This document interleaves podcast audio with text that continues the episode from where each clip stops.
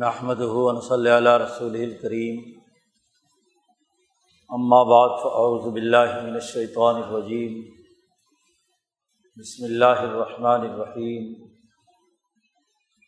قال اللہ تبارک و تعالی افرأیت من اتخذ الہہ ہواہ وأضلہ اللہ علی علم وختم علی سمعہ وقلبہ وجعل على بصره غشاوة. ومن يهديه من بعد الله افلا تذكرون؟ وقال النبي صلى الله عليه وسلم، لا تزال طائفة من أمتي قائمين على الحق، لا يزرهم من خالفه وقال النبی صلی اللہ علیہ وسلم کانت بن اسرائیل تسوس الانبیاء علامہ حلق نبی خلف نبی آخر. علالہ نبی آبادی سیقون خلفاء یکسرون صدق اللہ مولان العظیم و صدق رسول النبی الکریم معزز دوستو دین اسلام کی تعلیمات انسانیت کے لیے ایسی عظیم اور وسیع شاہراہ فکر و عمل واضح کرتی ہے کہ جس پر چل کر انسان ایک سچا مسلمان بالکل سیدھے راستے پر چل پڑتا ہے۔ اسے کسی اور فکر اور نظریے کی ضرورت پیش نہیں آتی۔ ترقیات کی منازل انسان طے کرتا ہے۔ انسان کی کامیابی اس بات میں ہوتی ہے کہ وہ علمی اور عملی طور پر ایک ایسی شاہراہ اختیار کرے جو اس کے فکر کو جلا بخشے اور اس کے عمل میں مہارت اور صلاحیت منتقل کرے۔ عملی طور پر وہ کامیاب ٹھہرے۔ علمی طور پر جب تک اس کا فکر اور نظریہ درست نہ ہو۔ عملی طور پر کام کرنے کی اہلیت اور مہارت پیدا نہ ہو۔ اس وقت تک کامیابی ممکن نہیں ہوتی۔ کتاب مقدس قرآن حکیم اور نبی کرم صلی اللہ علیہ وسلم کی تعلیمات ایسا صاف، واضح، روشن، بالکل ہر چیز سے، ہر کجی اور کوتاہی سے پاک، صاف راستہ اللہ پاک نے عنایت فرمایا ہے۔ نبی اکرم صلی اللہ علیہ وسلم نے خود ارشاد فرمایا کہ مجھے جو راستہ دیا گیا ہے طریقۂ کار دیا گیا ہے، وہ بیضا نقیہ، بالکل روشن، جو دماغ میں روشن خیالی پیدا کرتا ہے، جو وجود کے اندر توانائی اور مہارت منتقل کرتا ہے، اور جو انسانیت کی کامیابی کے لیے ایسا پاک صاف ہے کہ اس میں کسی مزید ملاوٹ یا کسی اور سے رہنمائی لینے کی ضرورت پیش نہیں آتی۔ عمر فاروق رضی اللہ تعالیٰ عنہ نے اپنے جو علم کی جستجو تھی، اسی علم کی جستجو کے مطابق انہیں کہیں تورات کے کچھ اوراق مل گئے۔ اس میں کچھ اچھی باتیں تھیں۔ غیر تحریف شدہ حصہ تھا۔ تورات اللہ کا کلام ہے جو موسا علیہ السلام پر نازل ہوا۔ انجیل عیسیٰ علیہ السلام پر نازل ہوئی۔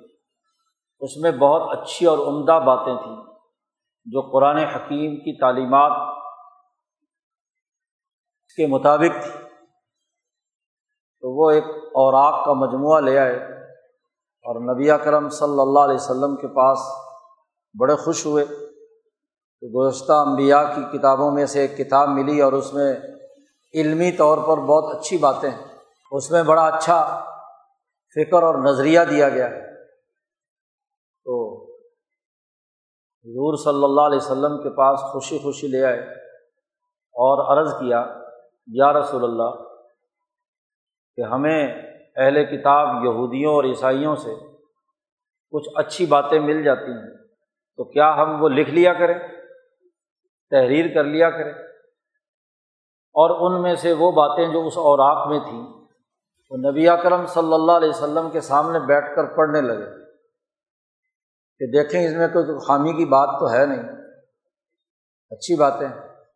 تو تورات سنانا شروع کر دی۔ نبی اکرم صلی اللہ علیہ وسلم تو اس مجلس میں ابو بکر صدیق رضی اللہ تعالیٰ عنہ بھی تھے۔ صحابہ کا مجمع جیسے جیسے عمر فاروق تو رات کی اچھی اچھی باتیں حضور کو سناتے رہے، ویسے ویسے نبی اکرم صلی اللہ علیہ وسلم کا چہرہ انور غصے سے سرخ ہوتا گیا۔ ابو بکر صدیق رضی اللہ تعالیٰ عنہ کی نظر پڑی۔ حضور صلی اللہ علیہ وسلم کے چہرہ انور کی طرف۔ تو حضرت عمر فاروق کو کونی ماری اور کہا، دیکھو، ادھر دیکھو۔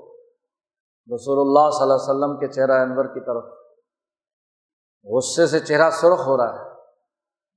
جب عمر رک گئے تو حضور اقدس صلی اللہ علیہ وسلم نے فرمایا کہ، اے عمر، مجھے جو تعلیم دی گئی ہے، میں جو تمہارے پاس پیغام لے کر آیا ہوں اس میں دو خصوصیتیں بیضا، ایک لفظ یہ آتا ہے، اور دوسرا نقیہ، روشن،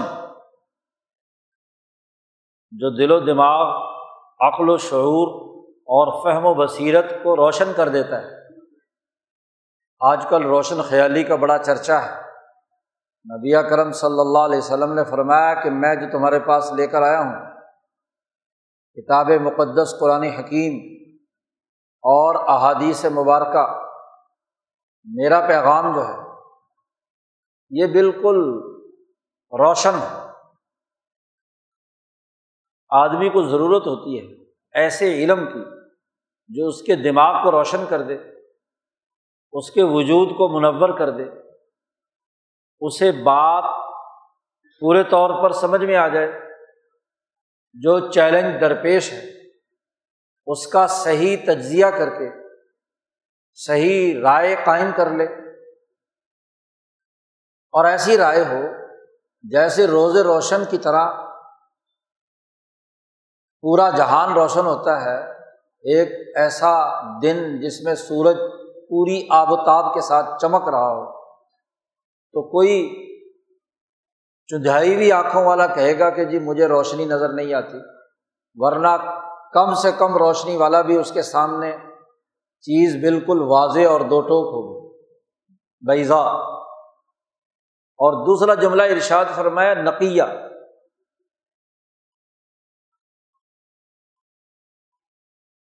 گندم کھانے پینے کی چیزیں لوگ چھانتے ہیں، چھان پھٹک کر کے اس کے جو پتے وتے اور گندی چیزیں ہوتی ہیں، وہ باہر نکال دیتے ہیں۔ عورتیں دالیں والیں پکاتی ہیں، اس میں سے پتھر وتھر ہر چیز صاف کر کے بالکل تاکہ کھاتے وقت منہ میں نہ آئے۔ نقیہ، صاف ستھری، کوئی مکسنگ اور ملاوٹ اس میں نہیں ہے۔ یہ تعلیمات میں لے کر آیا ہوں۔ اور اس کی موجودگی میں تم تو رات سنا رہے ہو۔ لوگوں کی اچھی اچھی باتیں مجھے بتلا رہے ہو۔ جب انسان کے سامنے ایک روشن راستہ، صاف ستھرا، جس میں کوئی کجی اور کوتا ہی نہیں، وہ سامنے آ جائے، تو پھر ادھر ادھر کے افکار و خیالات، چاہے وہ اچھے اور صاف ستھرے ہی کیوں نہ ہو لیکن زیادہ صاف ستھرے کے مقابلے میں کم صاف ستھرا کیسے قبول کیا جا سکتا ہے؟ تو میں ایک ایسا راستہ لے کر آیا ہوں۔ اور پھر حضور صلی اللہ علیہ وسلم نے بڑے جلال سے فرمایا، اے عمر، اگر آج موسا بھی زندہ ہوتے تو میری اتباع کیے بغیر کامیاب نہ ہو سکتا آج موسا کا پیغام مجھے سنا رہے ہو تو کیوں؟ اس سے زیادہ ترقی یافتہ، اس سے زیادہ صاف ستھرا اور روشن راستہ نبی کرم صلی اللہ علیہ وسلم نے فرمایا، میں تمہیں پیش کر رہا ہوں۔ اور اس سے زیادہ تم روشن خیالی کے لیے ادھر ادھر دوڑ رہے ہو۔ اب دل میں چونکہ اچھی بات کا وہ تصور دل کو لگی عمر فاروق کے تو وہ اس اچھی بات کا تصور جو دماغ میں بیٹھا ہوا عمر فاروق رضی اللہ تعالیٰ عنہ کے اس دماغ سے حضور صلی اللہ علیہ وسلم کے اس کہنے سے کھرچ کر پھینک دیا گیا۔ جو عمل، جو بات نفسانی تقاضے سے سامنے آئے، نفس کو اچھی لگے، مصلحین اور بالخصوص انبیاء علیہم السلام نفس کی پیدا کی ہوئی اچھائیوں کو کھرچ کر پھینک دیتے اور اس کی جگہ پر عقل و شعور کی وہ روشن بات جو عقل وہی الہی سے منور ہو، صاف ستھری ہو، صاف شفاف، اس کو منتقل کر ہر عقل مند، سمجھدار آدمی کہتا ہے جی کیا ہوا؟ اچھی بات اس نے بھی کہی ہے نا، اس نے بھی کہی ہے، اس نے بھی کہی ہے۔ بہت سو نے کہی ہوگی۔ لیکن آپ کے پاس جو تعلیم ہے، کتاب مقدس قرآن حکیم کی صورت میں، نبی کرم صلی اللہ علیہ وسلم کی احادیث کی صورت میں، آپ صلی اللہ علیہ وسلم نے دو وصف بیان کر دیا کہ سب سے زیادہ روشن اور سب سے زیادہ صاف ستھری اور پاکیزہ ہے۔ ملاوٹ سے پاک، خالص نور ہے۔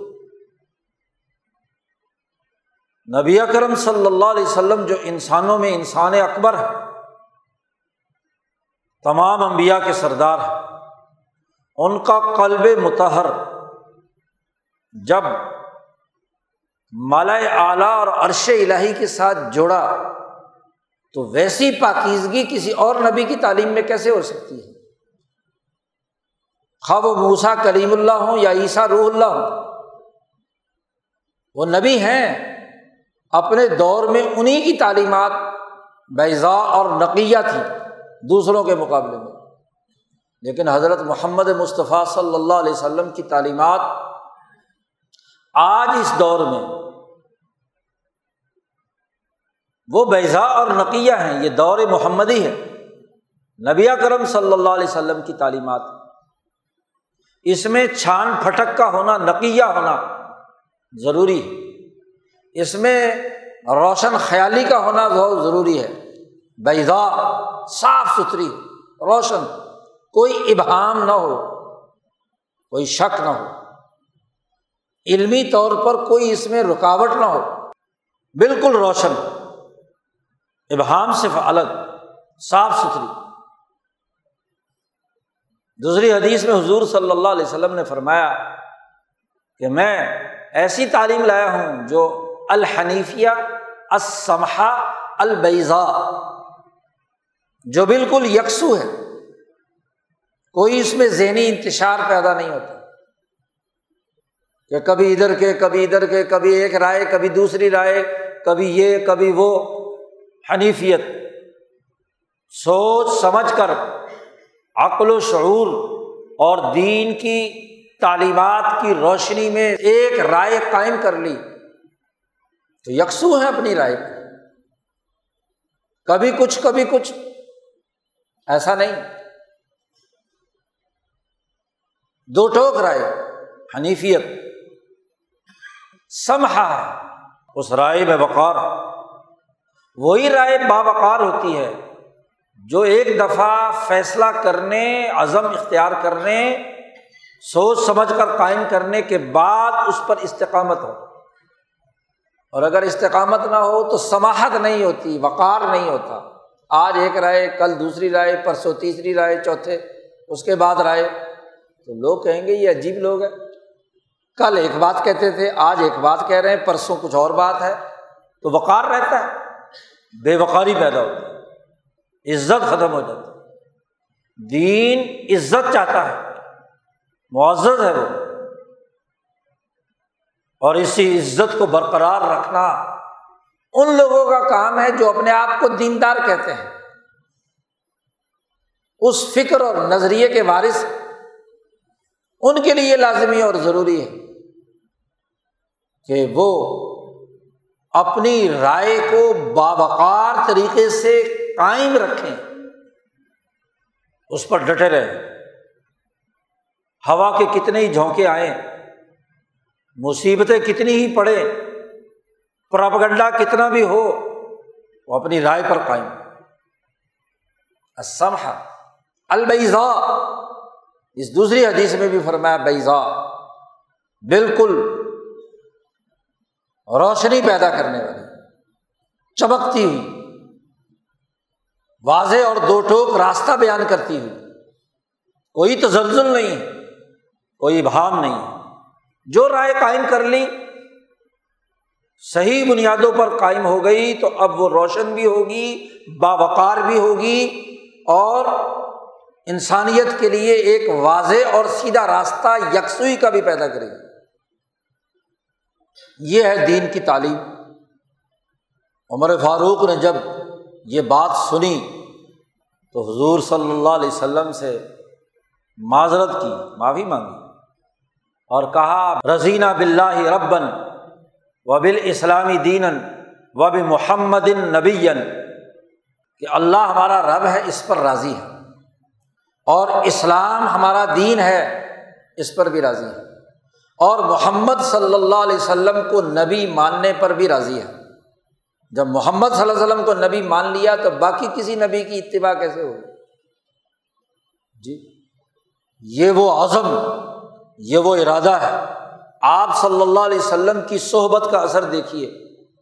اس مجلس کے اثر دیکھیے کہ عمر فاروق کے قلب سے جو دوسری باتوں کی کوئی سی ذرا سی اہمیت بھی تھی، وہ نکال کر باہر پھینک دیا اور فوراً قلب مطمئن ہو گیا کہ محمد مصطفیٰ صلی اللہ علیہ وسلم کو بطور نبی کے، اسلام کو بطور دین کے، اللہ کو بطور رب کے ماننے پر ہم راضی ہیں۔ پورے وجود میں حضور صلی اللہ علیہ وسلم کی یہ بات شرائط کر گئی سر سے پاؤں تک عمر فاروق کے قلب میں۔ علم منتقل ہو گیا، روشن خیالی پیدا ہو گئی ضرورت اور ہمت پیدا ہو گئی، استقامت پیدا ہو گئی سماہت آ گئی، افکار چھٹ گئے، یکسوئی پیدا ہو گئی۔ یہ وہ تربیت تھی نبی کرم صلی اللہ علیہ وسلم کی۔ یہی وہ علم ہے جسے نبی کرم صلی اللہ علیہ وسلم لے کر آئے۔ اور اس علم کو جس نے جتنی زیادہ وسعت، اہلیت، صلاحیت کے ساتھ سیکھ لیا، اتنے ہی اونچے درجے کا صحابی ان تعلیمات پر سب سے اعلیٰ درجے میں اگر کسی نے علمی اور عملی طور پر سمجھا تو وہ صدیق اکبر ہے اس کے بعد اعلیٰ درجے میں کسی نے سمجھا تو عمر فاروق۔ پھر عثمان غنی پھر علی المرتضیٰ ہے کیونکہ خلافت کا استحقاق علم کی بلندی اور صلاحیت کی بنیاد پر ہے۔ قصہ آدم اس پر گواہ ہے۔ فرشتوں نے اللہ سے کہا تھا کہ آدم کو جو مٹی سے بنا ہوا ہے، جہاں زمین پر ہر وقت لڑائیاں ہوتی رہتی ہیں وہاں آپ نے اسے بھیجنا ہے، یہ تو لڑتے مرتے رہیں گے۔ اتج آلو فیحا میوف سے تو فیحا جو خون بہائے گا، فساد مچائے گا، اس کو خلیفہ بنا رہے ہو۔ تو اللہ نے کہا، امتحان لے لیتے ہیں۔ تمہارے علم کا بھی اور آدم کے علم کا بھی۔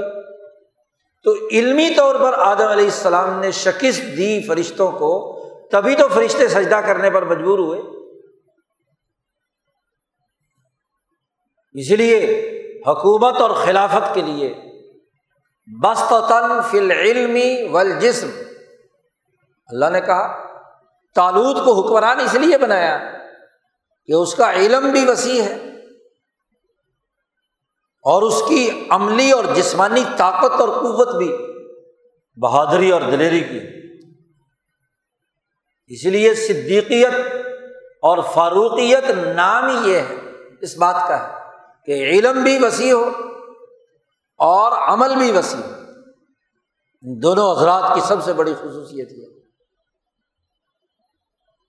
تو علمی مرتبے بھی خلافت سے متعین ہو گئے۔ جی حضرت عثمان کے بعد چوتھا نمبر ہے حضرت علی رضی اللہ تعالیٰ عنہ کے علم کا بھی اور عمل کا بھی۔ تو علمی صلاحیت اور استعداد کہ جس میں کسی قسم کا ابہام نہ ہو، کسی قسم کی کوئی کمی اور کجی نہ رہے، وہ علم۔ اور علم کے حصول کے ساتھ ساتھ اس بات کی ضرورت بھی ہے کہ علم کے جتنے ذرائع ہیں، وہ بھی صاف ستھرے ہونے چاہیے۔ دنیا میں انسان علم حاصل کرتا ہے، تو علم کے ذرائع اس کی آنکھیں ہیں۔ آنکھوں سے مشاہدہ کرتا ہے۔ کانوں سے سنتا ہے۔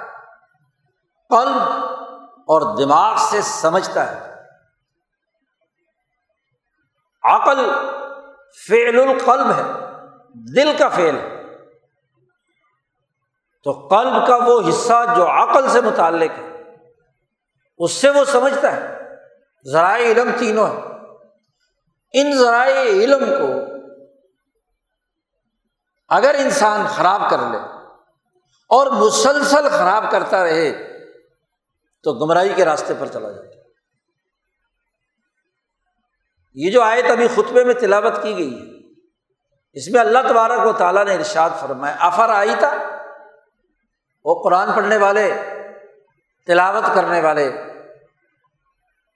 ذرا دیکھ تو صحیح، بلا بتا تو صحیح، افر آئی تھا من تاخا الہ ہو ہوا ہو جس نے اپنی خواہش کو اپنا خدا بنا لیا۔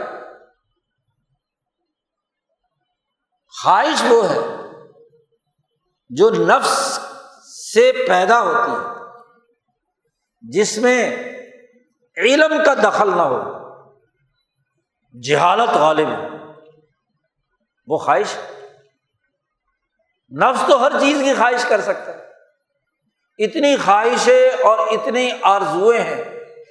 سینکڑوں، ہزاروں، لاکھوں، کروڑوں جتنا بھی کرنا چاہو۔ اتنی خواہشیں ہیں کہ ہر خواہش پہ وہ شاعر کہتا ہے نا، ہر خواہش پہ دم نکلے۔ تو دم نکلتا ہے کہ یہ بھی مل جائے، یہ بھی مل جائے، یہ بھی مل جائے، یہ بھی مل جائے۔ لیکن علمی اور عملی طور پر اس کا حصول ممکن نہ ہو۔ وہ خواہش تمنا ہے۔ آرزو ہے۔ جس کے حصول کا ایک علمی راستہ ہو۔ اس کا ایک عملی طریقہ کار ہو۔ اور اسے اختیار بھی کیا جائے۔ اور اس کے مطابق حقائق کے تناظر میں جس قدر اس محدود دنیا میں اس کا حاصل کرنا ممکن ہو۔ وہی ہوگا نا۔ کوئی کام علمی پروسیجر کے تحت کیا جا سکتا ہے۔ عملی طور طریقوں کے مطابق کیا جا سکتا ہے، وہی حاصل ہوگا نا۔ جو محض تمنا ہے، محض خواہش ہے، محض آرزو ہے۔ جیسے شاعر لوگ ہوتے۔ وہ کہتے ہیں نا کہ محبوب کے قدموں میں چاند تارے توڑ کر لا کر رکھوں گا۔ ذلا بھلا چاند تارے ٹوٹ کر محبوب کے قدموں میں علمی اور عملی طور پر آ سکتے ہیں۔ جی نہیں آ سکتے۔ خواہش ہے، ہوا ہے۔ جی اور ہوا کا کوئی کچھ بھی نہیں، کیا ہونا تھا؟ خالی ہوا کے اندر بازو چلاتے رہو تو کیا نتیجہ نکلے گا؟ کچھ نہیں۔ ہوا وہ خواہش ہے۔ جس کے پیچھے نہ علمی استعداد اور نہ ہی عملی استعداد۔ عملی مہارت۔ تو اس خواہش کو خدا بنا لیا، بس جو دل میں آیا، وہ زبان سے نکال دیا۔ خواہش کو رائے بنا دیا۔ خواہش کو خدا بنا لیا۔ کھانے کی خواہش ہوئی، اس کے پیچھے دوڑ پڑا۔ پینے کی خواہش ہوئی، اس کے پیچھے دوڑ پڑا۔ کوئی خواہشات کی حد ہی نہیں ہے۔ سیاسی خواہش، معاشی خواہش، تمنائیں، آرزوئیں، سماجی خواہش۔ تو خواہشات کو خدا بنانا۔ اور جب آدمی خواہشات کو خدا بناتا ہے، تو ایک خواہش جس سے انسان کو لذت حاصل ہوتی ہے، ایک حالت جو انسان پر آتی ہے وہ زیادہ سے زیادہ دس منٹ تک رہتی ہے، بس۔ پندرہ منٹ تک رہتی ہوگی۔ مثلاً، آپ نے ایک منظر دیکھا اور اس سے آپ کو بڑی خوشی حاصل ہوئی۔ تو یہ ہیپینیس کتنے منٹ رہتی ہے؟ سارے ماہرین نفسیات کہتے ہیں پندرہ منٹ سے زیادہ نہیں۔ اس کے بعد ایک نئی خواہش پیدا ہو جائے۔ اگلی حالت آ جائے گی۔ آپ کے جسم کا کیمیائی تعامل فوراً بدل جائے۔ گا جیسے کیمسٹری بدلے گی، تو فوراً کیا ہے؟ ایک نئی خواہش۔ وہ پندرہ منٹ، کوئی زیادہ زور لگائے گا تو کوئی دو چار دن۔ اور جتنی درجے کی خواہش ہوتی ہے، اتنے ہی وہ خواہش اتنے لمبے عرصے تک بھی چل سکتی ہے۔ لیکن اگر اسی خواہش کو ایک آدمی پال لے اور اس طرح استعمال کرتا رہے مسلسل مسلسل۔ تو خواہشات کے مسلسل استعمال سے کان بھی خراب، آنکھیں بھی خراب، دل بھی خراب۔ کیونکہ علم کے ذرائع بند کر دیے آپ نے۔ صرف نفس کی خواہشات کے پیچھے دوڑ رہے۔ اور یاد رکھیے، جب بھی انسان اپنے جسم کے کسی عزو کا استعمال چھوڑ دے تو ایک وقت آتا ہے کہ وہ ناکارا اور مفلوج ہو جاتا ہے آپ ذرا چالیس دن اپنا ہاتھ ایک جگہ پر باندھے رکھو اور اس کے بعد کھولو تو حرکت اس کی ختم۔ ذرا کچھ دن تک آنکھیں بند رکھو۔ دیکھنے کا عمل جو آنکھوں کا ہے وہ ختم کر دو۔ ایک عرصے کے بعد آنکھیں کھولو۔ تو آنکھیں کام کرنا چھوڑ دیں گی حتیٰ کہ ایک آدمی سو کر صبح کو اٹھتا ہے۔ جی تو اچانک ایک دم چیزوں کو دیکھ نہیں پاتا۔ پہلے آنکھیں ملتا ہے، تھوڑی دیر بیٹھتا ہے۔ بحال توانائی ہوتی ہے تو پھر کہیں دیکھنے کی، پکڑنے کی صلاحیت پیدا ہوتی ہے۔ نیند جو فطری ہے، اس کے بعد اگر یہ حالت ہے اور اگر مسلسل ایک آدمی کافی دنوں تک آنکھ کا استعمال نہ کرے تو آنکھ مفلوج، کان کا استعمال نہ کرے ڈانٹ دے لے کانوں میں تو کان مفلوج۔ دل سے سمجھداری کی اور عقل کی باتیں کرنا چھوڑ دے۔ صرف نفسانی خواہشات کے پیچھے دل دوڑتا رہے تو وہ مفلوج۔ اور جب وہ حد آ جاتی ہے کہ جب وہ مفلوج ہو جائے تو دنیا کا کوئی ڈاکٹر اس مفلوج عزو کو زندہ نہیں کر سکتا۔ اس کی حرکت بحال نہیں کر سکتا۔ ایک لمبے طویل عرصے تک آپ نے اس عزو کو معطل چھوڑے رکھا۔ تو اب تو خشک ہو گیا۔ اس میں تو توانائی رہی نہیں، کرنٹ ہی نہیں جا رہا۔ تو وہ عزو کیا حرکت کرے گا۔ آنکھیں کیا کام کریں گی؟ کان کیا کام کریں گے؟ دل کیا کام کرے گا؟ اس لیے نبی اکرم صلی اللہ علیہ وسلم نے فرمایا، روشن دن طلوع ہو بیزا صاف ستھری تعلیم ہو سماہت اور باوقار والی ہو، اور انسان اس روشن دن کو دیکھنے سے آجز آ جائے، دیکھنا بند کر دے، آنکھیں بند کر کانوں میں ڈانٹ دیے رکھے جی اچھی اور سمی بات کے لیے۔ قلب کو اس کے سمجھنے کی طرف متوجہ نہ کرے۔ تو اسی کو اللہ نے کہا کہ ختم اللہ اعلیٰ قلوبہم و اعلیٰ سمعہم و اعلیٰ ابسارہم یہ فطری نظام کی بات ہے نا، دنیا کے باقی اعضاء کے ساتھ بھی یہی۔ اس نے خواہشات کی آنکھیں تو کھولی۔ خواہشات والا دل تو کام کر رہا ہے۔ خواہشات والے کام تو کام کر رہے ہیں، لیکن علم کے حصول کے لیے نہ کان کھولے، نہ آنکھیں کھولی، نہ دل کھولا، تو ایک وقت آیا کہ وہ ایسا ناکارا ہو گیا کہ اللہ میاں نے مور لگا دی۔ یہ تو ایک کائنات کے نیچرل سسٹم کے تحت ہوا ہے، اس کے ساتھ ظلم تو نہیں ہوا۔ قرآن ہی مبارکہ میں کہتا ہے افر آئیتا کیا تم نے دیکھا نہیں اس آدمی کو؟ جس نے اپنی خواہشات کو اپنا خدا بنا لیا۔ تو اس کے نتیجے میں کیا ہوا؟ اللہ اللہ علم۔ علم کے باوجود اللہ نے اسے گمراہ کر دیا۔ کیونکہ وہ علم خواہشات کا علیہ کار بنا ہوا ہے۔ وہ علم فروشی۔ اس نے معاشیات کا علم حاصل کیا سرمایہ داری کے لیے۔ اس نے سیاسیات کا علم حاصل کیا اور عمل کیا۔ ظلم اور زیادتی اور مفادات اور سامراجی اور تاغوتی نظام کی اعلی کاری کے لیے۔ علم تھا، لیکن وہ علم جس میں خواہش کو خدا بنا لیا، سرمایہ پرستی کو جا پرستی کو، طاقت اور قوت کو اس نے اپنا خدا بنا لیا۔ علم کے باوجود بھی از اللہ اللہ۔ اور کیوں گمراہ کر دیا کہ اصل علم کے جو ذرائع تھے، ان ذرائع میں اس کے کان اور اس کے قلب پر وہ ختم اللہ ہی و قلب ہی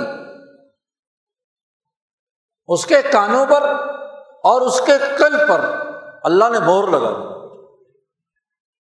کہ تم نے اتنے عرصے تک استعمال نہیں کیا، علم کا غلط استعمال کیا۔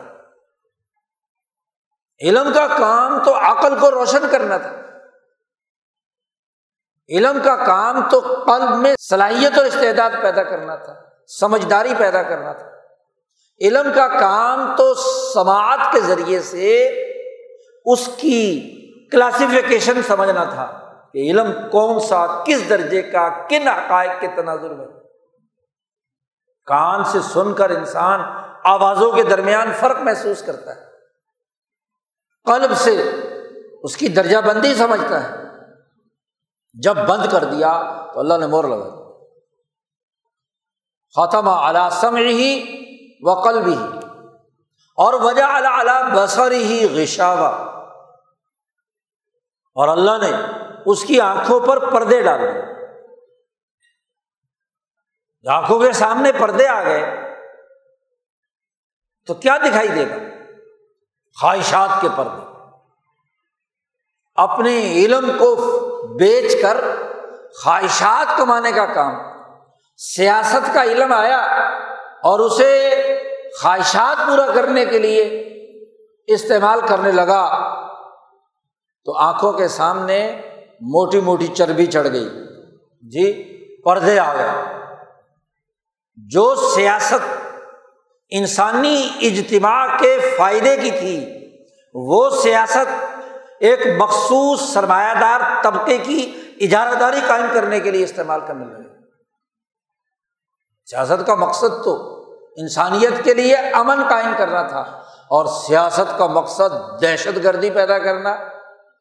سامراجی مقاصد کو پورا کرنے کے لیے جنگ اور لڑائی امن وغیرہ تمام اس مقاصد کے لیے کیے جائیں تو پردہ آ گیا نا۔ وجہ اعلیٰ اعلیٰ بسر غشا اور جب مسلسل آنکھوں کا غلط استعمال، کان کا غلط استعمال، قلب کا غلط استعمال کرنے کے بعد وہ ٹیڑھا ہو گیا۔ تو فمئی یہ دی ہی ممباد اللہ اللہ نے اس پر مہر لگا دی، اللہ کے سسٹم نے اس کو اللہ کے بعد کون ہدایت دینے والا ہو کان بوڑھے ہو گئے، ختم ہو گیا سسٹم کانوں کا۔ ڈاکٹر نے جواب دے دیا کہ پردے پھٹ گئے وغیرہ وغیرہ، اب یہ نکارا تو سن سکتا ہے تو میں یادی ممباد اللہ قلب کے اوپر اتنے خواہشات کے غلاف چڑھ گئے۔ کالو قلوب غلف۔ مکے کے مشرق کہتے تھے کہ ہمارے دلوں کے اوپر غلاف چڑھ گئے۔ تو تہ در تہ غلاف چڑھ جائیں تو روشنی جائے گی اندر، سمجھ آئے گی، روشن خیالی پیدا ہوگی۔ نہیں نہیں ہو سکتی۔ سمجھ یاد ہی نہیں اللہ باغ نے کہا، افلا تذکرون؟ اور لوگوں تم کیوں نصیحت حاصل نہیں کرتے؟ کیا ہو گیا تمہیں؟ آنکھیں کھولو۔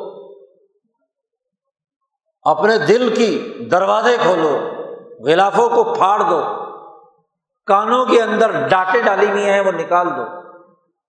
قرآن نے مثال دے کر کہا کہ ان کی حالت تو یہ ہے، کانوں میں ڈانٹے ہیں۔ جی بکر ہے، بوجھ پڑا ہوا ہے۔ پانی چلا جائے، کوئی اندر چیز داخل ہو جائے، تو بوجھ ہے نا ہے۔ آنکھوں کے سامنے پردے ہیں۔ تو علم کے تینوں ذرائع خراب کر لیے، تو جو علم ہے بھی، وہ خواہشات کا غلام بن کر اس کا اعلی کار ہو جائے پھر علم بھی خواہشات ہی کا ہوگا۔ اس آیت نے بالکل واضح کر دیا کہ بیزا نقیہ، حنیفیت اور سمہا والے دین کے بالمقابل انسانوں کے جو امراض ہیں، وہ یہ کہ وہ اپنی خواہشات کو اپنا خدا بنا لیتے اور اس خواہشات کے خدا بنا لینے کے نتیجے میں ان کا علم برائے فروخت خواہشات کا غلام۔ وہ علم چاہے ظاہری طور پر حلق سے اوپر پڑھنے والا قرآن پاک کا علم ہو، حدیث کا علم ہو، منطق اور فلسفے کا علم ہو انجینئرنگ کا علم ہو، میڈیکل سائنسز کا علم ہو، سیاست کا علم ہو، معیشت کا علم ہو، جب دماغ پر خواہش غالب آ گئی تو علم خواہش کا غلام بن گیا۔ علم کا غلام نہیں، حقیقی علم کا۔ علم تو زیادہ سے زیادہ کسی چیز کا عکس دماغ میں آ جانا۔ منطقی لوگ تعریف کرتے ہیں، کسی چیز کی شکل و صورت کا دماغ کے اندر آ جانا یہ علم۔ لیکن دماغ میں آ جائے اور اس علم کو خواہش کے تابع بنا لیا جائے۔ عقل کے، نور الہی کے، وحی الہی کے جو پیغام حضرت محمد مصطفیٰ صلی اللہ علیہ وسلم لائے ہیں، اس کے تابے نہ بنایا جائے۔ اس وقت تک کامیابی کیسے ہو سکتی نبی کرم صلی اللہ علیہ وسلم نے فرمایا، خبردار لوگو، تم اس وقت تک کامیاب نہیں ہو سکتے جب تک کہ تم اپنی خواہش کو اس کے تابے نہ کرو جو میں تمہارے لیے لے کر آیا ہوں۔ قرآن، حدیث، تعلیم، تفہیم، سیاسی سسٹم، معاشی نظام جو میں لے کر آیا ہوں، اپنی خواہشات کو جب تک اس کے تابے نہیں کرو گے، تم نجات نہیں پا سکتے۔ تو خواہشات کو دین کے اس روشن، بہترین سسٹم کے تابے کرنا اس کے بغیر کامیابی نہیں۔ آج کا مسئلہ کیا ہے؟ یات اور احادیث پڑھنے اور سننے کا مطلب یہ نہیں ہے کہ ماضی کی تاریخ کا کوئی قصہ یا بات بیان ہو رہی ہے، کہتے ہیں جی، یہ مشرقین مکہ کے بارے میں نازل ہوئی تھی۔ مشرقوں والے عمل ہم کریں گے تو ہم پر فٹ نہیں ہوگی۔ ہم اپنے کان بند کر دیں، آنکھیں بند کر دیں، دل بند کر دیں۔ اور پھر کہیں گے جی یہ آئے تو مکے کے مشرقوں کے بارے میں نازل ہوئی تھی، ہمارے پر کیوں فٹ کر رہے جی۔ رسول اللہ صلی اللہ علیہ وسلم نے فرمایا کہ جیسے یہودی اور عیسائی گمراہ ہوئے۔ جس جس راستے پر وہ چلے، تو تم بھی چلو گے، میری امت بھی چلے گی۔ تم بھی اس کے مطابق کردار ادا کرو۔ جیسے انہوں نے علم فروشی کی، جیسے انہوں نے گمراہی کی۔ بلکہ آپ صلی اللہ علیہ وسلم نے یہاں تک فرمایا، لوگوں، سنو، اگر کسی یہودی بد بخت نے اپنی ماں سے منہ کالا کیا ہوگا تو میری امت میں بھی ایک آدمی ایسا ہوگا وہ کلمہ پڑھنے کے باوجود اپنی ماں سے منہ کالا کرے گا۔ جی؟ مسلمان اپنے آپ کو کہلائے، لیکن حرکت یہ کرے۔ گا تو اگر انہوں نے اپنے علم کے دروازے روک لیے، ان کی کانوں میں ڈانٹ ہے، ان کے قلب پر مہر ہے، اگر ان کی عقل کے اوپر پردے پڑے ہوئے ہیں۔ تو تمہارے نہیں ہو سکتے، میری امت کے اندر لوگ حضور صلی اللہ علیہ نہیں ہو سکتے، ہوگا۔ آج کیا ہے؟ سب سے بڑا مسئلہ۔ جب سے یہ یورپین بھیڑیوں کا، دنیا بھر کے سامراجی نظاموں کا تسلط ہوا ہے، خواہشات ابار دی جس کا نہ کوئی علم ہے، نہ کوئی عمل ہے نہ کوئی مہارت ہے، نہ انسانیت دوستی کا کوئی عمل۔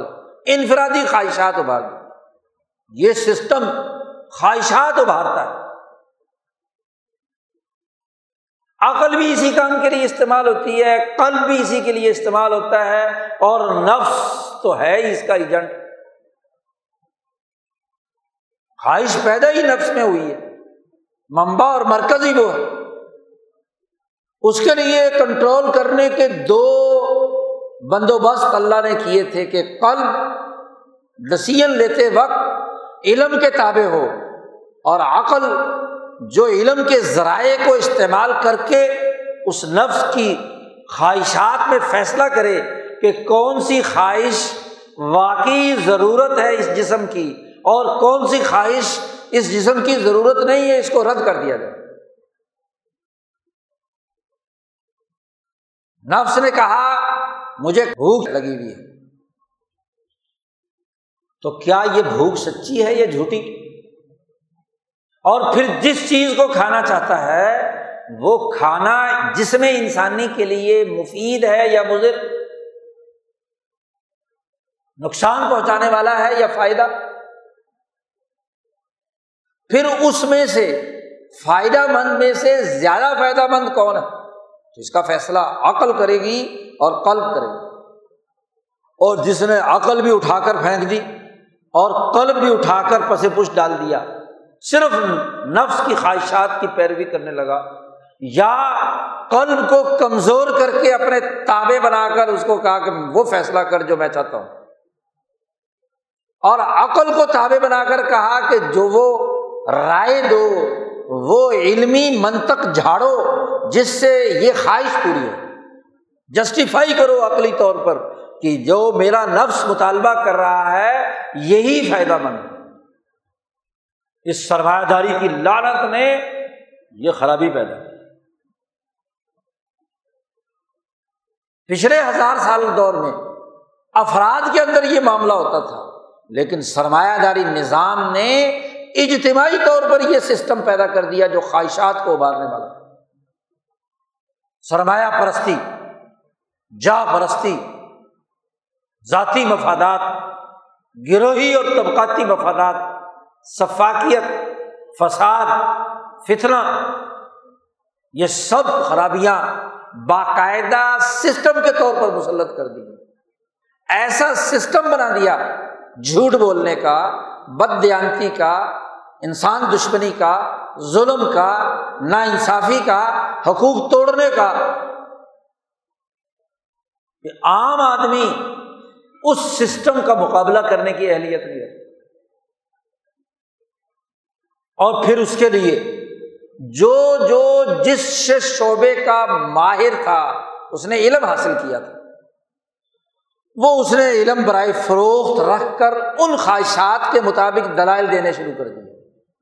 ڈاکٹر تھا تو اپنے طبی صلاحیتیں اور اپنے علم کو عالمی سامراجی سرمایہ دارانہ خواہشات کے دلائل، طبی دلائل دینے کے لیے استعمال کرنا شروع کر دیا۔ ایک انجینئر تھا تو اس نے اپنی اس مہارت اور صلاحیت کو اس کام کے لیے استعمال کرنا شروع کر دیا۔ ایک مولوی اور مفتی تھا۔ اس نے اپنے فتوے کی صلاحیت اور اپنے علم کی صلاحیت کو اسی کام کے لیے استعمال کرنا شروع کر دیا۔ قرآن و حدیث سے دلائل دینا شروع کر دیے۔ سرمایہ داری نظام عین اسلام ہے۔ یا تھوڑی سی تبدیلی کر لو تو ٹھیک ہو جائے گا۔ عالمی سامراج کی سیاسی خواہشات کا مذہب اثیر ہو کر رہ گیا۔ اور جب ہوا، ذرا ڈھائی سو سال کی کوئی سچا ڈاکٹر تحقیق کرے کہ اس ڈھائی سو سال میں تم نے کتنی آرا بدلی ہیں اور بدل کر انہیں آرا پر آ رہے ہو جو اس سے پہلے کے ہزار سالہ دور کے اوکلا نے انسانیت کی خدمت کرنے والوں نے رائے بنائی تھی۔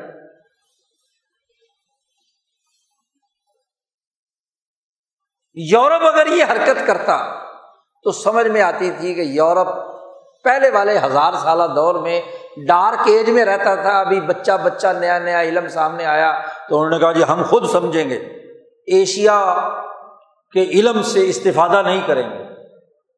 خود تجربے کریں گے، تجربے سے جو ہمیں سمجھ میں آئے گی تو ہم اسے قبول کریں گے۔ لیکن یہ ایشیا کو کیا ہوا؟ اس کے علمی ماہرین کو کیا ہوا؟ جن کا تجربہ شدہ علم جہاں تھا، اس سے آگے کی بات کرنی چاہیے تھی۔ نہ یہ کہ اس سے پیچھے واپس جا کر ان لوگوں کے پیچھے چل پڑے جو تجربہ نیا کر رہے تھے۔ جی۔ کوئی ذرا تاریخ اٹھا کر دیکھے مورخ صاحب، علم تاریخ کا رکھنے والا، کہ ڈھائی سو سالہ دور کی تاریخ میں انسانیت کے ساتھ کیا ہوا سماجی تشکیل کے حوالے سے؟ جنگوں کے حوالے سے، امن کے حوالے سے، سیاسی سسٹم کے حوالے سے، پچھلے دور کے مقابلے میں کیا ہوا؟ کتنی رائے بدلی؟ ہر دن گزرتے دن کے ساتھ نئی رائے سامنے آتی نئے نئے تجربے۔ تو جاہل اگر تجربہ کر کے ایک جگہ پر پہنچے تو چلو بات سمجھ میں آتی ہے۔ اور جن کے پاس تجربہ شدہ علم ہو، اس کو دھتکار کر۔ وہ یہ کہیں کہ جی ہم نے بھی تجربہ کرنا حالانکہ یہ اصول اور ضابطہ ہے کہ تجربہ ہو چکا ہو تو مجرب جو ہے اس سے سوال کر لو، اس کے تجربے سے فائدہ اٹھاؤ۔ خود تجربے نہ کرتے رہو، حکیم سے مت سوال کرو۔ کیونکہ وہ ایک نیا تجربہ بتائے گا نا۔ یہ کر لو، یہ کر لو، یہ کر لو۔ جو تجربہ کار ہے، حکیم سے بھی پوچھنا تو تجربہ کار سے پوچھ لو جو نیا نیا پڑھ کر آیا تو وہ تو تجربے ہی کرتا ہے۔ ذرا پچھلے ڈھائی سو سال کی سیاسی تاریخ اٹھا کر دیکھ لو۔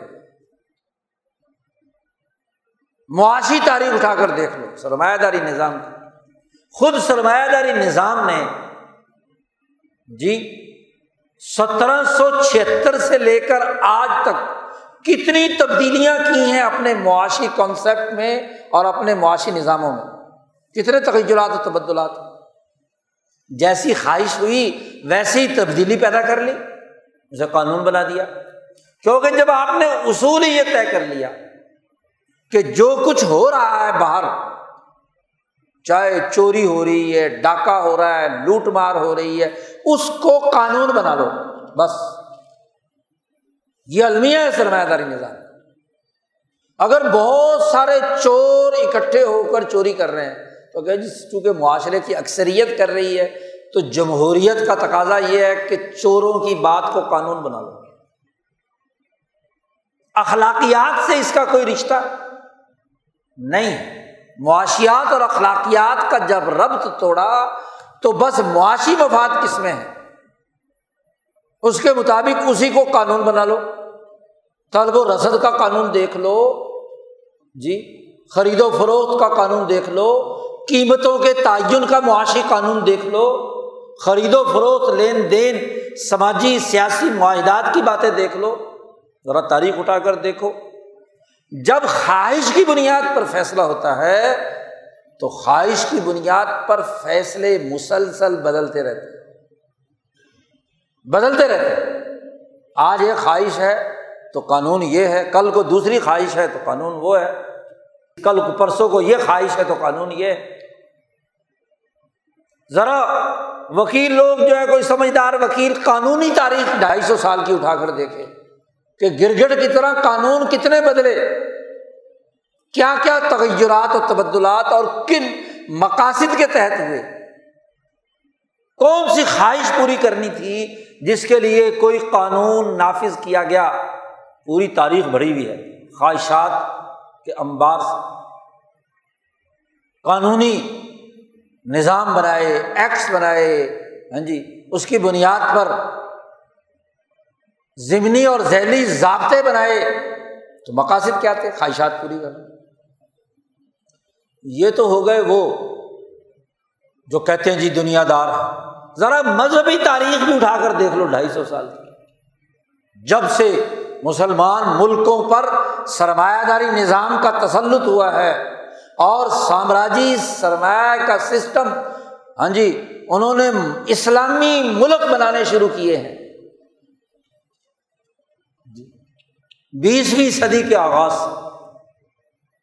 خلافت عثمانیہ کو ختم کر کے اربوں کو الگ کیا، ان کے حصے بکھرے کیے۔ ہاں جی بر عظیم پاک و ہند سے ہاں جی مسلمانوں کی حکومت کا خاتمہ کیا، یہاں ایسٹ انڈیا کمپنی اور اس کے بعد ہاں جی برٹش شہنشائیت کا نظام بنایا۔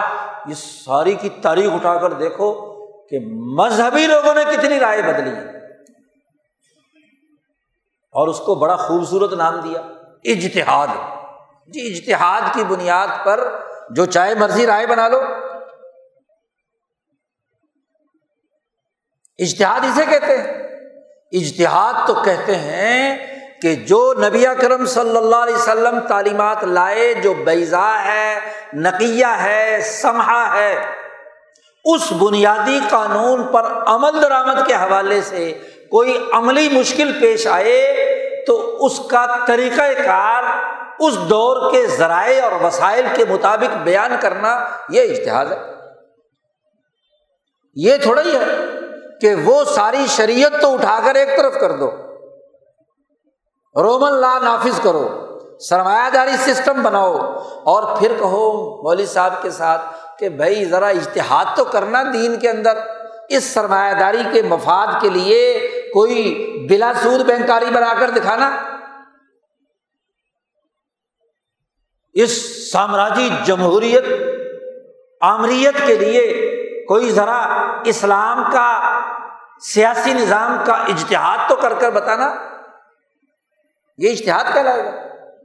یہ تو وہ علم ہے جو ان سامراجی مقاصد کے لیے اعلی کاری کا کردار ادا اور یہ خوفناک صورت حال جو ڈیڑھ دو سو سال پہلے چلی تھی، پچھلے پچاس سال میں یہ اتنی بڑھ گئی کہ اب آپ کے اشتہاد اور آپ کی رائے کا فیصلہ دنیا کی سامراجی تغوتی قوتیں، اپنی خواہشات، اپنی سیاسی حکمت عملی، اپنی معاشی حکمت عملی کے تحت کرتی ہیں۔ جی ان کی حکمت عملی ہو کسی جگہ جنگ اور لڑائی کروانے کی تو گز گز بھر زبانیں نکال کر علم کے باوجود اس علم کو استعمال کریں گے ان خواہشات کے لیے۔ جی قرآن کی آیتیں پڑھ کر سنائیں گے۔ جہاد ہے۔ جی جنگ کے بغیر کام نہیں ہوگا۔ اٹھا لو اسلح مالکم لا تقاتلون فی سبیل اللہ والمستضعفین من الرجال والنساء والولدان۔ لا یستطیعون حیلتا۔ یہ ایتے پڑھیں۔ اور جب ضرورت ختم ہو گئی تو اب خواہش دوسری ہے، سامراج کی۔ تو اب پڑھیں گے۔ کہ بھائی احد من المشرقین استجارہ کا فاجر ہوں حتیٰ یسما کلام اللہ کوئی مشرق تم سے امن مانگے تو امن دے دو۔ اب امن کے گیت گائیں گے۔ اور وہ جو پہلے جہاد ہوا تھا وہ دہشت گردی بن جائے گی۔ جی رائے بدل گئی، خواہش کے تابے کیونکہ جنہوں نے خواہشات دماغ میں ڈالی علم بھی، عقل بھی اسی کے لیے استعمال ہونے لگا۔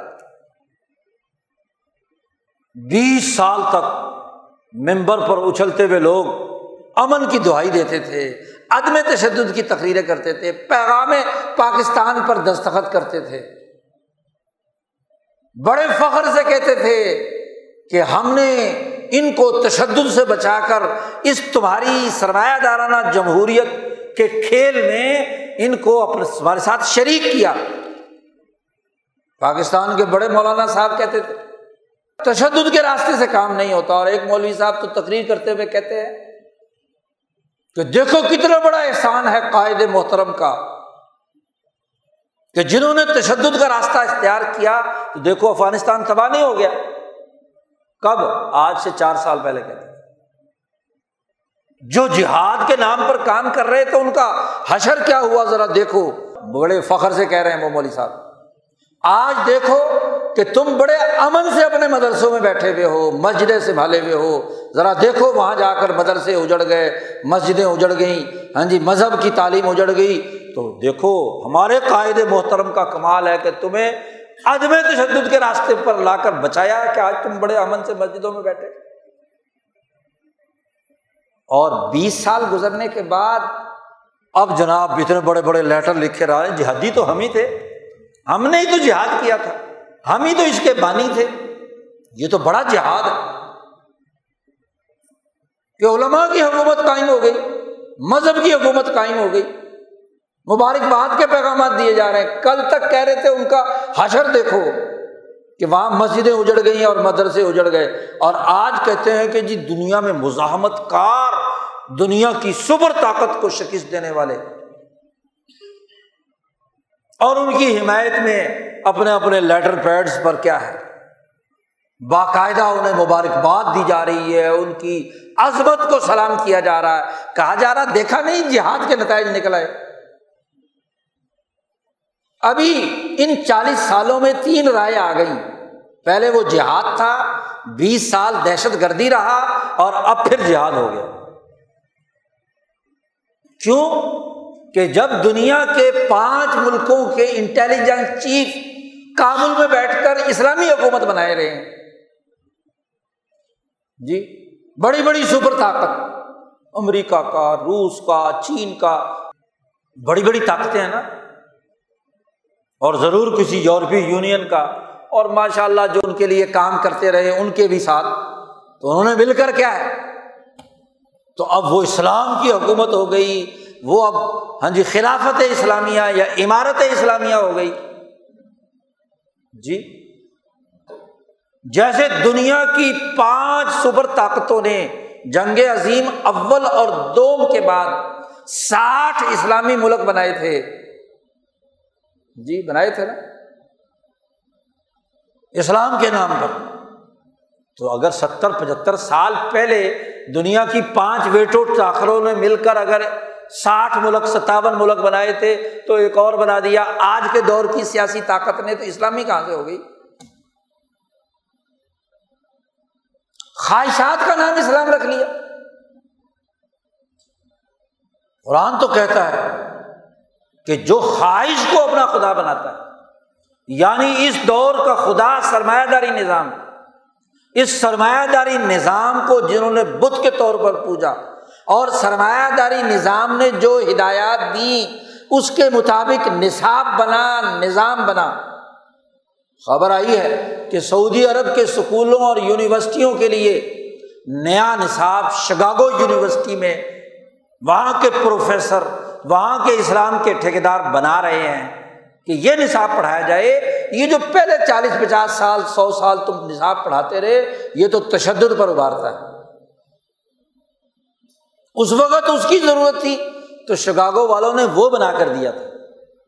آج اس کی ضرورت ہے، تو یہ نصاب بنا کر دیں گے۔ ذرا آپ اپنے یہاں دیکھو، آپ کا نصاب تعلیم اور نظام تعلیم ڈھائی سو سال سے کون بنا رہا ہے؟ غلامی کے زمانے میں بھی اور غلامی کے بعد بھی کیا وہی امریکی اور برطانوی نام نہاد ماہرین تعلیم، غلامی کا نظام تعلیم آپ پر مسلط نہیں رکھے ہوئے؟ روز نیا نصاب بدلتے۔ قوم آزاد ہے۔ اس کی زبان پنجابی، سندھی، پختون اور بلوچی اور اردو ہے اور اس کو پڑھ کہتے ہیں انگریزی پڑھو۔ انگلش میں مسلط کر دیا۔ جبکہ یہاں کے اساتذہ میں سے ایک فیصد بھی ایسا نہیں جو اس سبق کو انگریزی میں، رواں انگریزی میں پڑھا سکے۔ بیچارے ساری رات رٹا لگاتے ہیں۔ کوئی جو ان میں سے ذہین ہوتا ہے تو اس رٹے کے مطابق کیا ہے صبح کو؟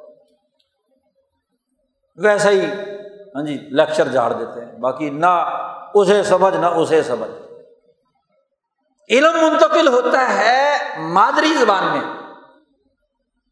کانسیپٹ کلیئر ہوتے ہیں اس میں۔ وہ غائب، تو علم کیا آئے گا؟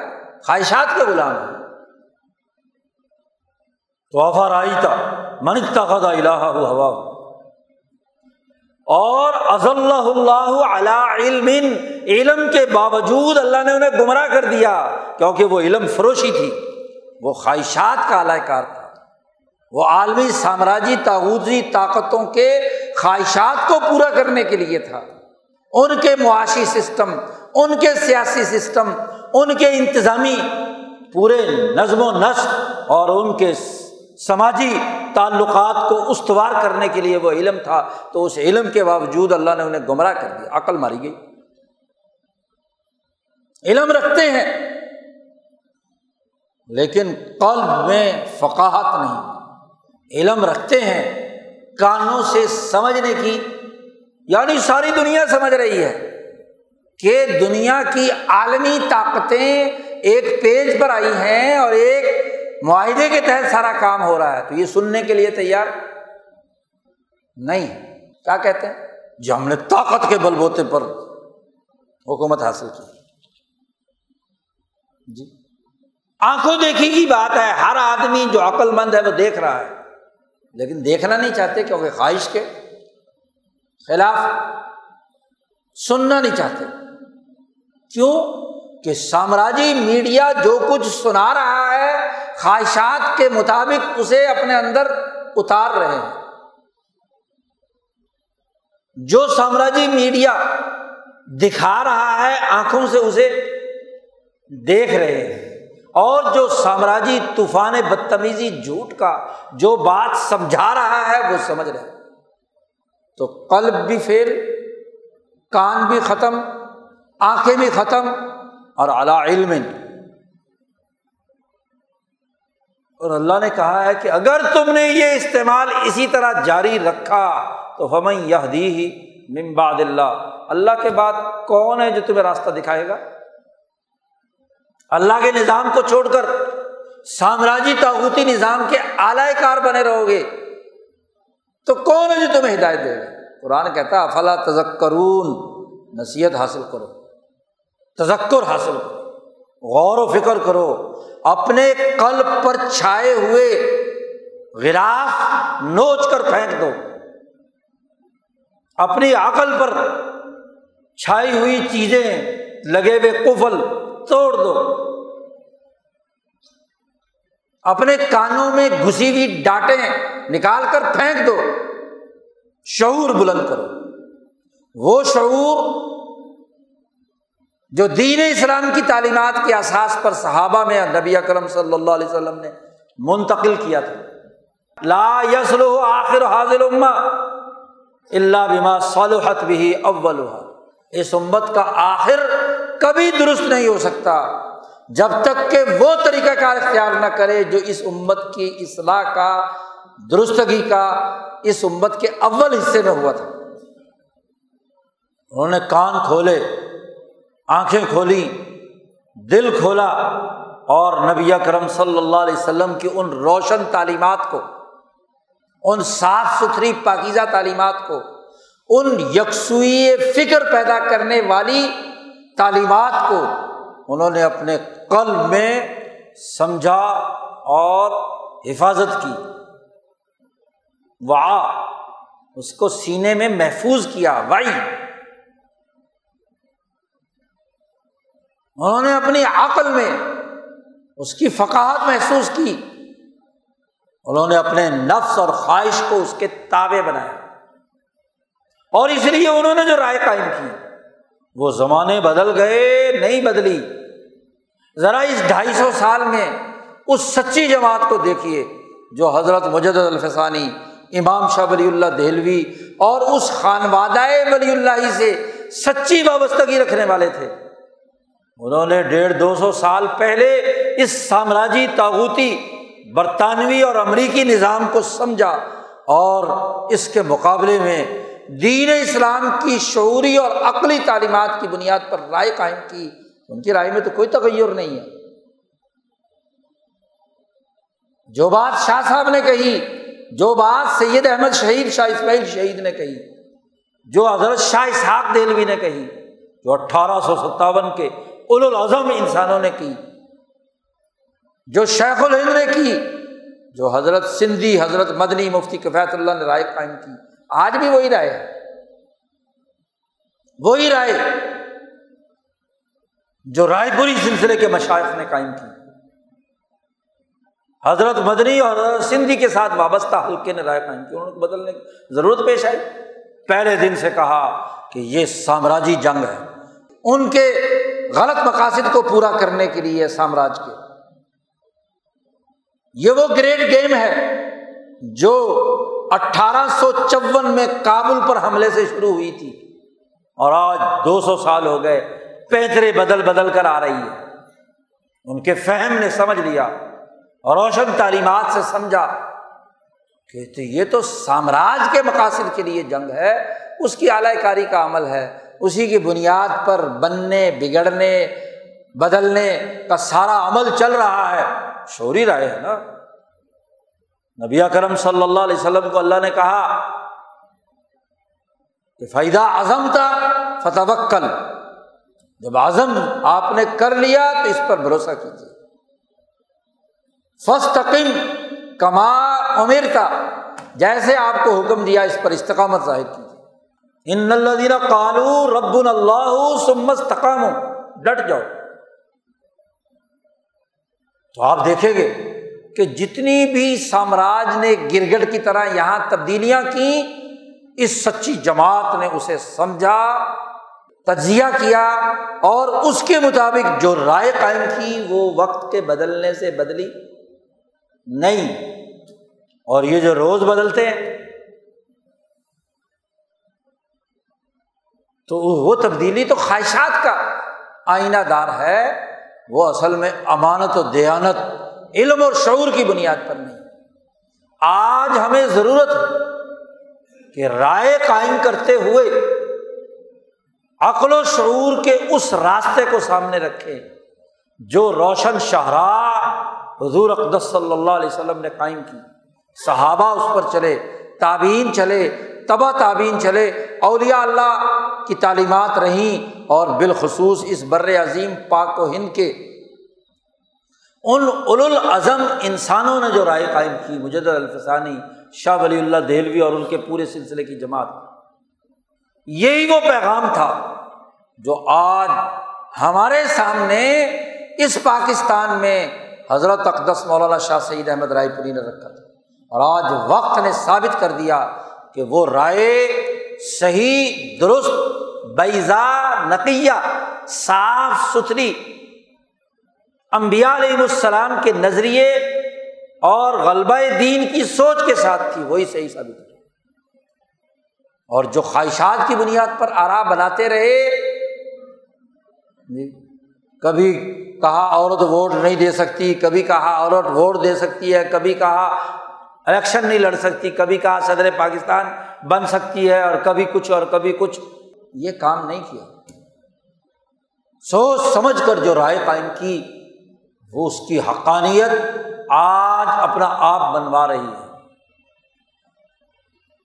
وہ جو سامراجی گیم ہے اس کے بدلتے ہوئے رخ سمجھنے کی اہلیت اور صلاحیت اس شعور کے ذریعے سے حاصل ہوتی ہے جو نبی کرم صلی اللہ علیہ وسلم نے صحابہ اور اولیاء اللہ کے ذریعے سے قائم رکھا ہے اور آپ صلی اللہ علیہ وسلم نے فرمایا، قیامت تک ایک جماعت حق پر قائم رہے گی۔ لا تزال تو من امتی۔ جی۔ ہمیشہ قائم رہے۔ اس کی مخالفت کرنے والے اس کو نقصان نہیں پہنچا سکیں گے۔ وہ رائے ابھرتی رہے گی، اپنا آپ منواتی رہے گی۔ آج علماء حق کی سچی رائے کو سامنے رکھ کر گرد و پیش کے حقائق کا تجزیہ کرنا، عقل و شعور سے کام لینا دین کی فہم و بصیرت حاصل کرنا یہ وقت کا تقاضا ہے۔ اللہ تعالیٰ ہمیں اس تقاضے کو سمجھنے اور اس کے مطابق اپنے آپ کو، اپنی علمی استعداد کو، اپنے عملی کردار کو متعین کرنے کی توفیق عطا فرمائے۔ وہ آخر داوانہ الحمد للہ رب العالمین۔